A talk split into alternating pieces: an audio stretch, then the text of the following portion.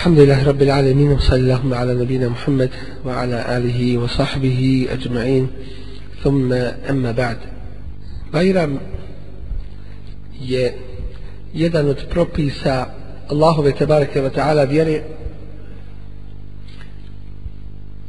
i onaj ko drži do toga propisa i daje mu njegov hak, njegovo pravo to je dokaz bogobojaznosti srca ومن يعظم شعائر الله فإنها من تقوى القلوب a onaj ko veliča Allahove propise, njegove oznake, to jeste njegovu vjeru, to je dokaz bogobojaznosti srca.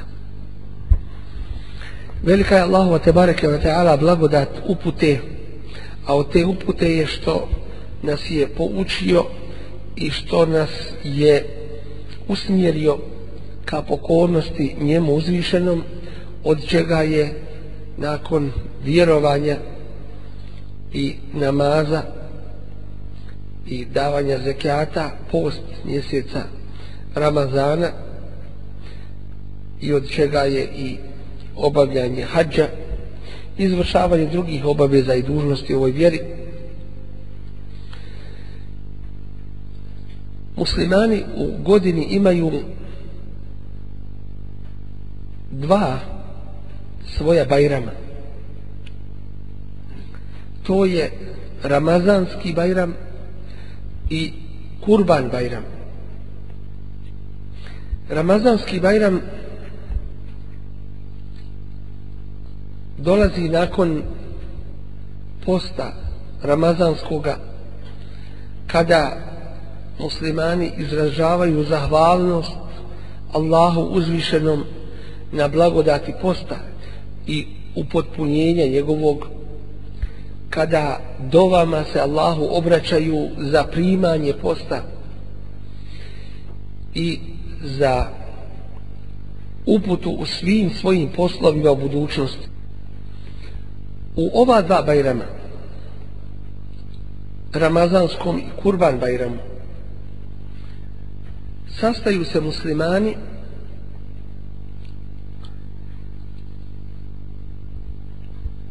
da bi Allahu te bareke ve taala izrazili pokornost u svemu pa i u ovome što je nama i te kako drago a to je uspostavljanje bajrama praznika to jeste vremena u kojima se muslimani vesele i u kojima su radosni vidjet ćemo da drugi narodi zalutali svoje praznike uspostavljaju na neispravnim temeljima, na onome što nema osnova, doćim muslimani oba dva ovaj bajrama uspostavljaju na Allahom zadovoljstvu. Jedan je nakon ibadeta Ramazanskog posta, kijamul lejl, klanjanja, učenja Kur'ana, dova, i drugih vidova ibadeta Allahu uzvišenom davanja zekatul fitra, davanje zekata i tako dalje. A drugi kurban bajram nakon mnogobrojnih dobrih dijela koja su učinjena u prvih deset dana mjeseca Zulhidžeta. Svi ovi ibadeti imaju svoju veliku osnovu, a to je ibadet uzvišenom Allahu te bareke i pokornost njemu. Dakle, vezano je za vjeru. Nije vezano za ljudske strasti. Nije vezano za protjeve. Nije vezano za veselje koje nema nikakvog utemeljenja. Budala se veseli bez ikakva razloga ili se veseli što je budala samo onako.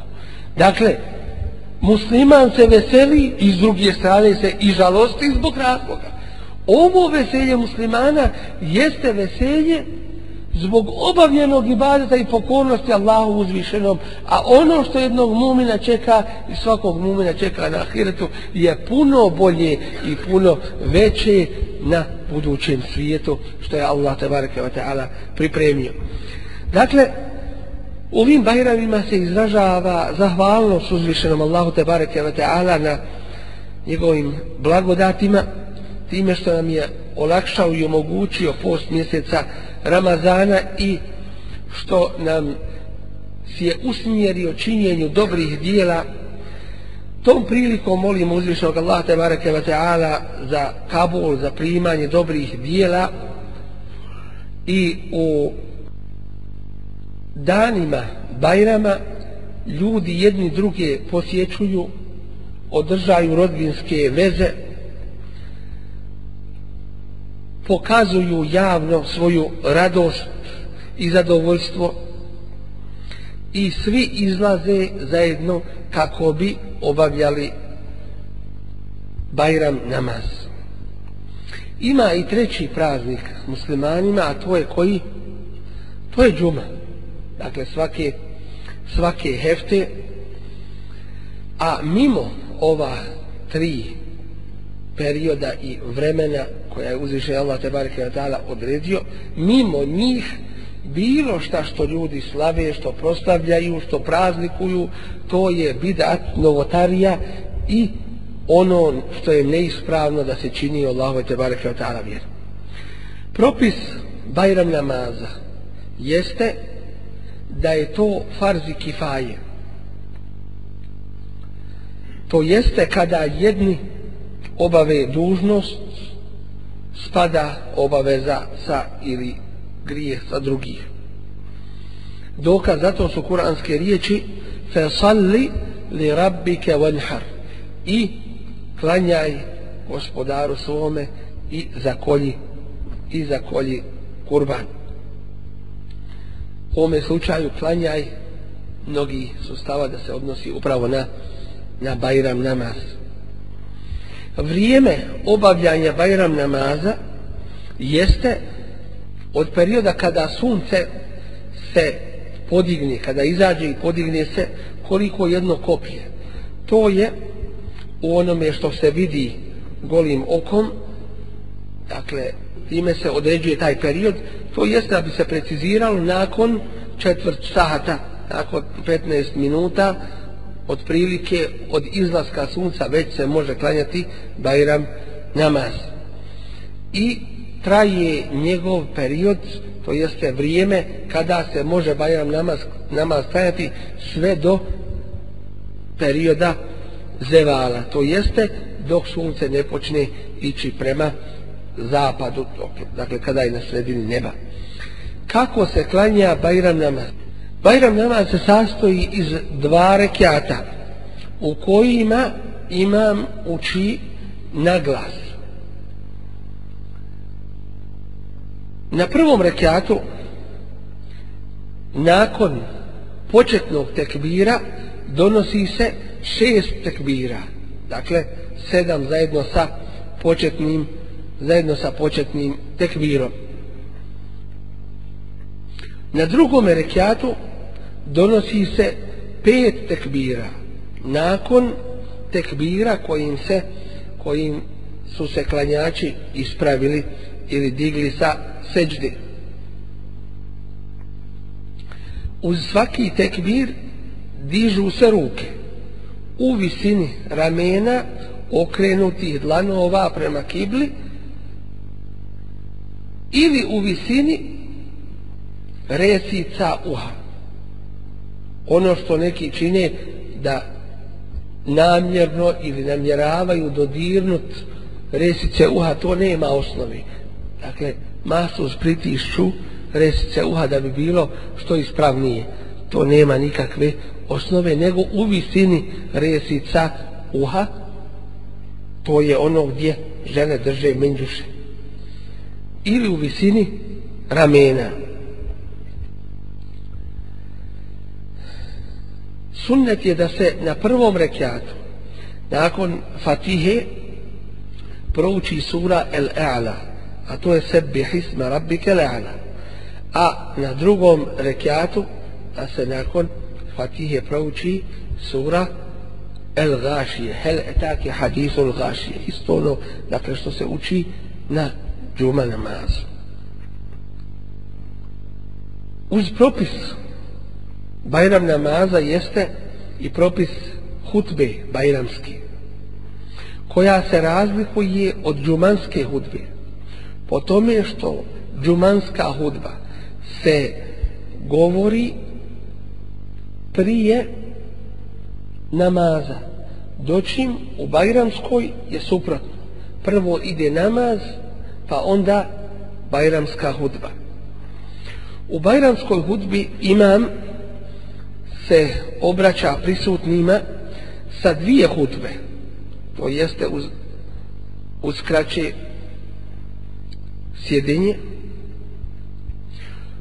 u kojima podstiče prisutne na takvaluk, bogobojaznost, klonjenje grijeha, ostavljanje nepravde, pridržavanje Allahove knjige i sunneta Resula, sallallahu alaihi ve sellem, a u hutbi kurbanskoj bajrama ljudima objašnjava i nešto od propisa kurbana, kakav on treba da bude da bi znali ljudi kakve će kurbane da žrtvuju i prinosi.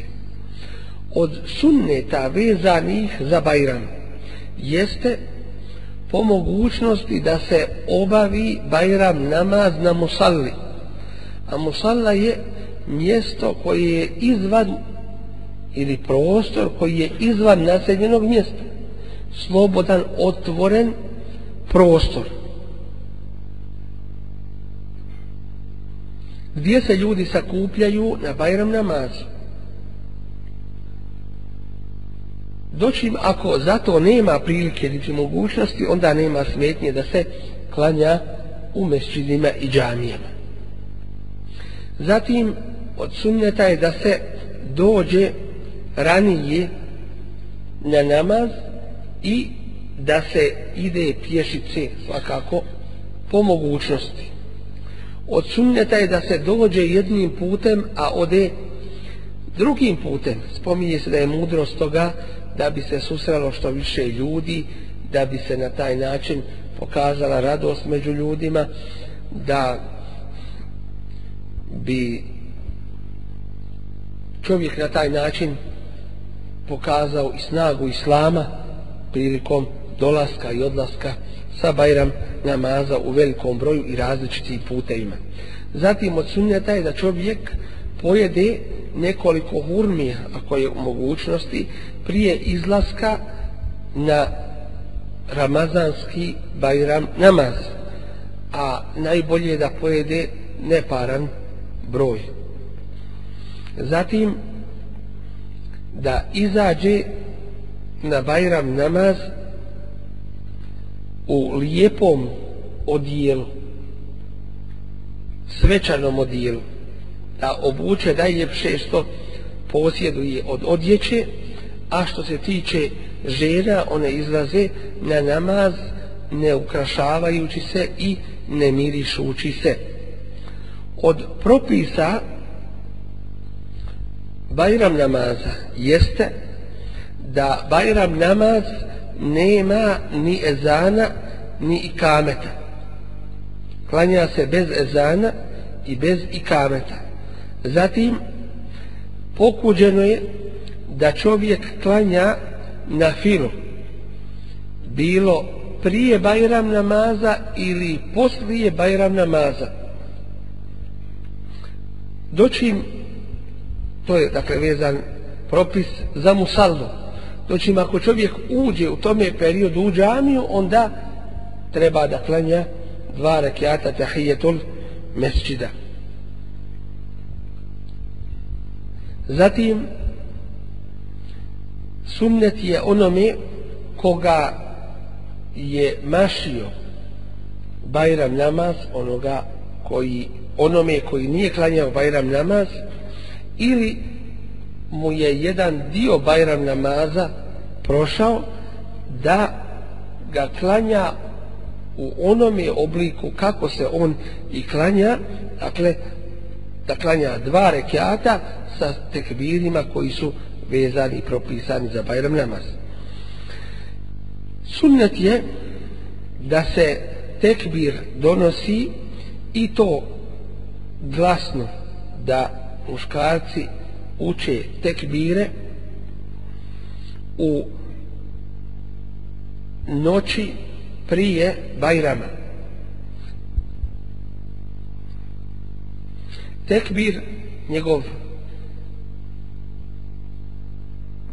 njegovo svojstvo je Allahu akbar, Allahu akbar, la ilaha illa Allahu, Allahu akbar, Allahu akbar, wa lillahi alhamd.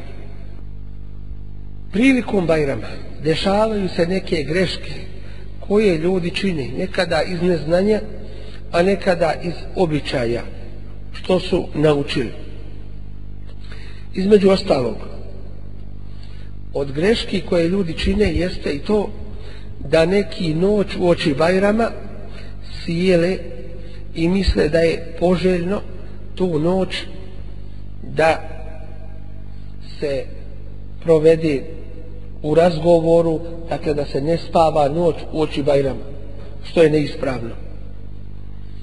Zatim neki na dan Bajrama zapravo uzimaju i određuju dan Bajrama za posjetu mrtvima, zijarete kaburima, mezarima, što nije propis, jer to je vrijeme radosti i vrijeme veselja, a ne vrijeme posjete, posjete kaburima, a ova vjera nije prema ljudskim nahođenjima i pretpostavkama, dakle u bilo koje vrijeme, pa ne smeta i u tome vremenu ako čovjek dođe, ali ne da se to uzme kao adet, kao propis, kao običaj, pa ćemo vidjeti na prvi dan Bajrama da su puna mezarija, da se to masovno posjećuje i tako dalje. Zatim isto se primjećuje miješanje muškaraca i žena posukacima, na čaršijama i tako dalje. Dakle, jedna nedozvoljena i, pre, i pretjerana opuštenost što nije ispravno. Isto tako ćemo vidjeti i naći da e, se tekbir kod nekih uči zajednički u horu, što bi se reklo, ili ponavljajući za jednom osobom, što isto tako nije od propisa. Neki se na Bajram okupljaju da bi poslušali muziku, da bi se razgalili malo, idu u mjesta ili na mjesta gdje će čuti i vidjeti harame što svakako nije što svakako nije dozvoljeno i nije ispravno. Neki se raduju Bajramu, ali ne zato što što su ispostili, ne zato što su upotpunili veliki ibadet, nego zato što su se kutarisali posta, što su se oslobodili Ramazana, teravih namaza i tako dalje, takvi su u velikoj opasnosti. Takvi su u velikoj opasnosti. Dakle, imate dvojicu ljudi, dvojica se raduju, onaj će imati sevab, inša Allah, a onaj će imati drugi grijeh isto dijelo, ali različito tretirano prema, prema nijetu i prema samoj namjeri. Dakle, mumin se radi u potpunjenju ibadeta, a u isto vrijeme žali za Ramazanom i želio bi da mu je Ramazan cijele godine žali za teravijama, žali za svim onim ruhanijetom koji je bio i koji je proživio u ovom Mubarek mjesecu i nastoji, makar i u manjoj mjeri, da nastavi sa tim ibadetima i mimo mjeseca Ramazana. Zatim od greški koje se primjećuju i pokazuju jeste da neki u danima Bajrama pretjeruju sa dozvojenim stvarima. Na primjer, pošto se postilo prije toga, uzimaju i jedu preko mjere. Piju preko mjere. Svakako ono što je dozvoljeno. Dakle, nemaju mjere niti granice u tome. Otvorila im se sad prilika i, i sada i sada israf u tome čine. Vakulu vašrabu, vala tusrifu. Jedite i pijte, ali ne pretjerujte innehu la yuhibbu al-musrifin zaista on Allah tabaraka ve taala ne voli one koji pretjeruju ovo su samo neke napomene vezane za propise Bajram namaza za propise vezane za sam Bajram i na neke napomene čega čovjek treba između ostalo da se čuva od neispravni i stvari. Molim Allah tabaraka da nam dadne da još puno Ramazana dočekamo u zdravlju, u Allahovom zadovoljstvu, da nam omogući i olakša nastavak ibadeta u ostatku našega života. Molim Allah tabaraka wa ta'ala da nam ukabuli sve ibadete, da nam te obe naše primi i dove da ukabuli, molim Allah tabaraka wa ta'ala da nam dadne najbolje što daje svojim robovima i da nas sačuva svega pokuđenog i svega za čim on nije zadovoljen. Zakum Allah, subhanak Allahumma, bihamdika šadu la ilaha ila ente, استغفرك واتوب اليك